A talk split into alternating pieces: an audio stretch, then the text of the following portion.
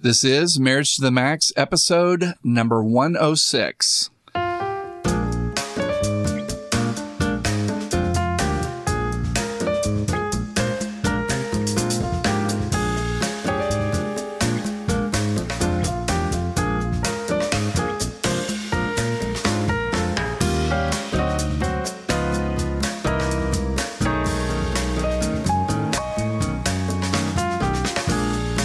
Well, hi, welcome to yet another episode of Marriage to the Max. I, I'm your host, Brett Hurst. And I'm your co host, Kelly Hurst. Glad to have you, Kel. Glad to have you, Brett. Kelly and I are both marriage educators.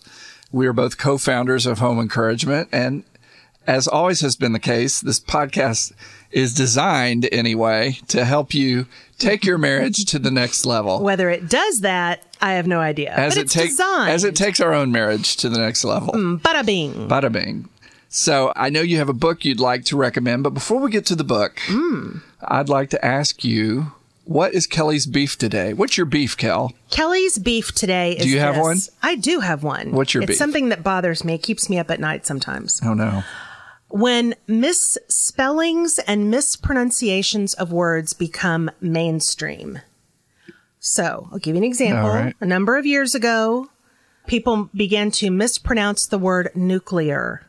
Yeah. and they said nuclear, Right. which is not a word, people. And that became just the common way. Now uh, more people say nuclear than nuclear. I don't. I know you don't because you're you were raised right. Right, but they haven't uh, changed the spelling yet. No, they haven't, but the pronunciation is considered normal and it drives me crazy.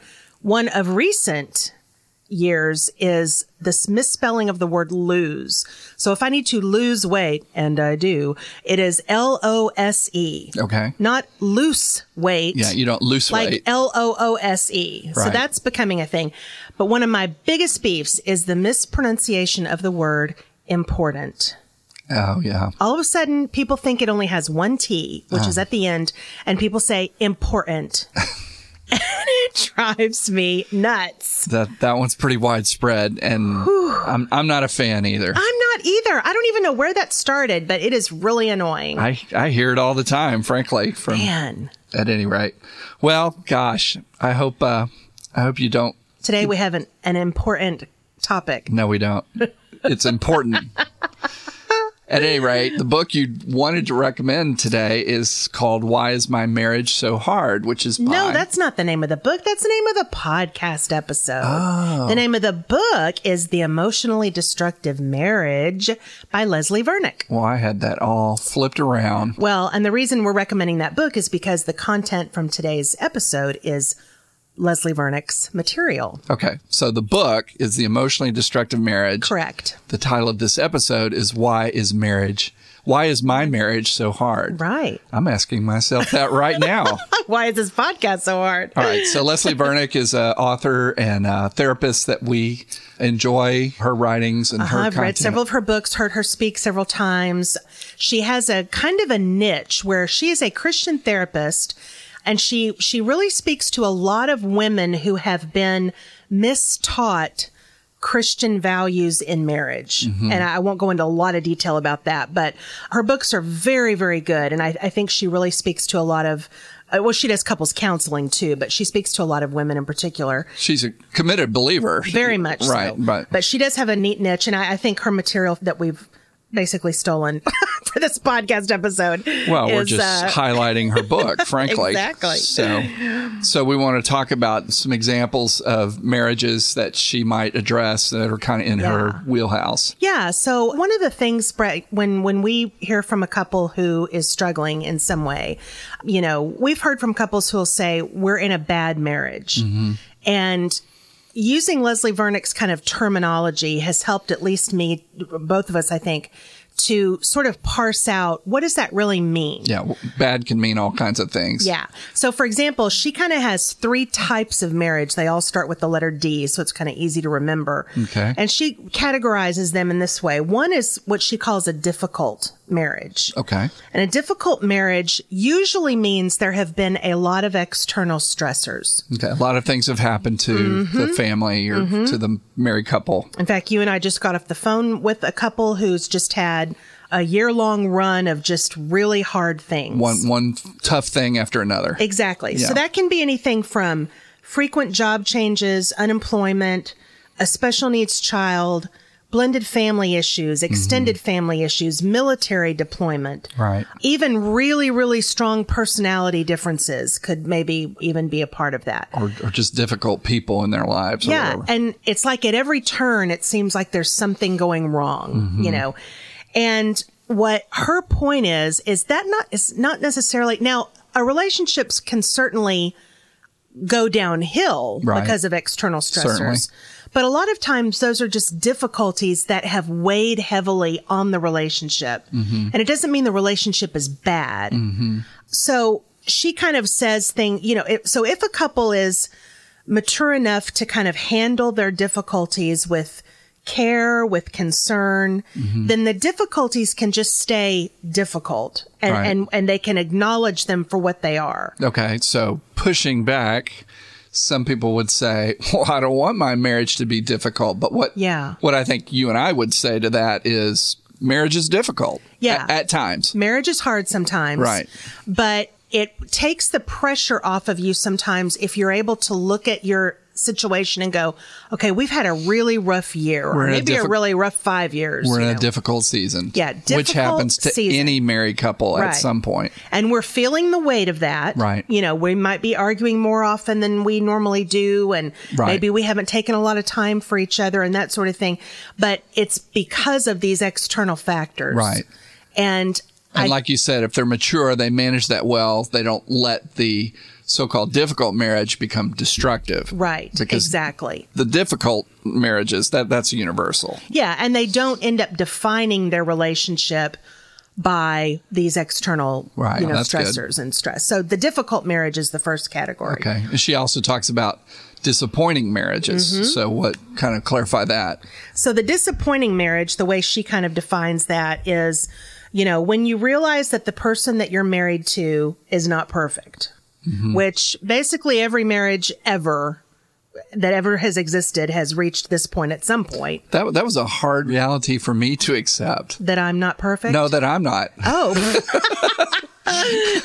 I, I just you know that was Yeah. a rude awakening that's for a me. different kind of marriage, Brett Yeah, Hurst. that's But right. anyway, so you start to experience your partner's weaknesses, maybe their immaturity, their sin, Mm-hmm. you know, even, and we've seen this so many times, the things that you found attractive when now. you were dating or when you were early married have now become the things that irritate you to death, you know. Mm-hmm. Right.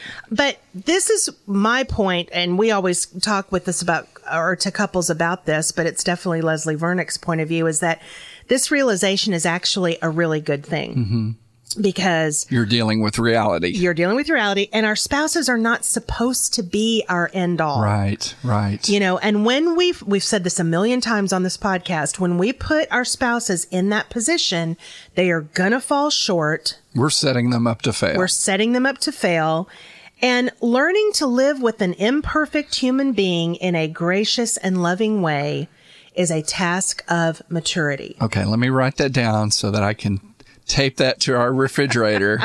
so you that you So, that when you, I leave the milk out, No, well, I was going to say for any of the things I do, that learning to live with an imperfect human being, Yeah. in a gracious and loving way, is a task of, Of maturity. maturity. You And have I to know you want to be mature. cross stitch that on a pillow. That's right. Yeah. So a disappointing marriage. I, I, you know, I kind of just think even the best marriages probably have this moment where they just kind of, you know, look at their partner and go, huh, okay.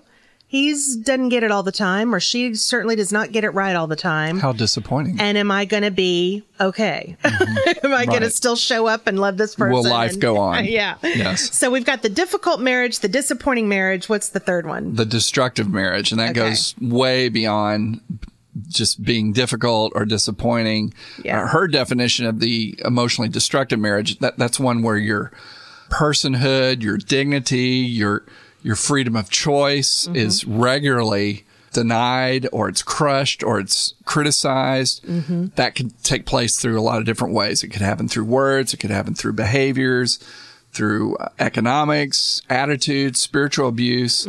So there's some signs that she gives to kind of let you know indicators of whether or not you're in a destructive marriage. Yeah, one is uh, when you feel controlled a lot. Mm-hmm. Uh, now, we just did an episode a few weeks ago about being a control geek. Yeah. Uh, and sometimes all of us behave in controlling ways. So I'm Yeah. not talking about those once in a moment things where you're like, ah, quit trying to control me. You're not the boss of me. You know, Right. I'm talking about a, a constant feeling it that someone is trying to keep you under their thumb. Right, You know, right. a second one is you feel afraid. Mm-hmm. You know, in, in a destructive marriage. yeah, if you, if you, you're physically afraid, Mm-hmm. emotionally afraid, Not good. if you feel confused a lot, you Mm-hmm. know, maybe your partner kind of gaslights you, that term of trying to make you feel a little nuts. Yeah. I feel confused, but it's from my own doing, not from anything you're doing.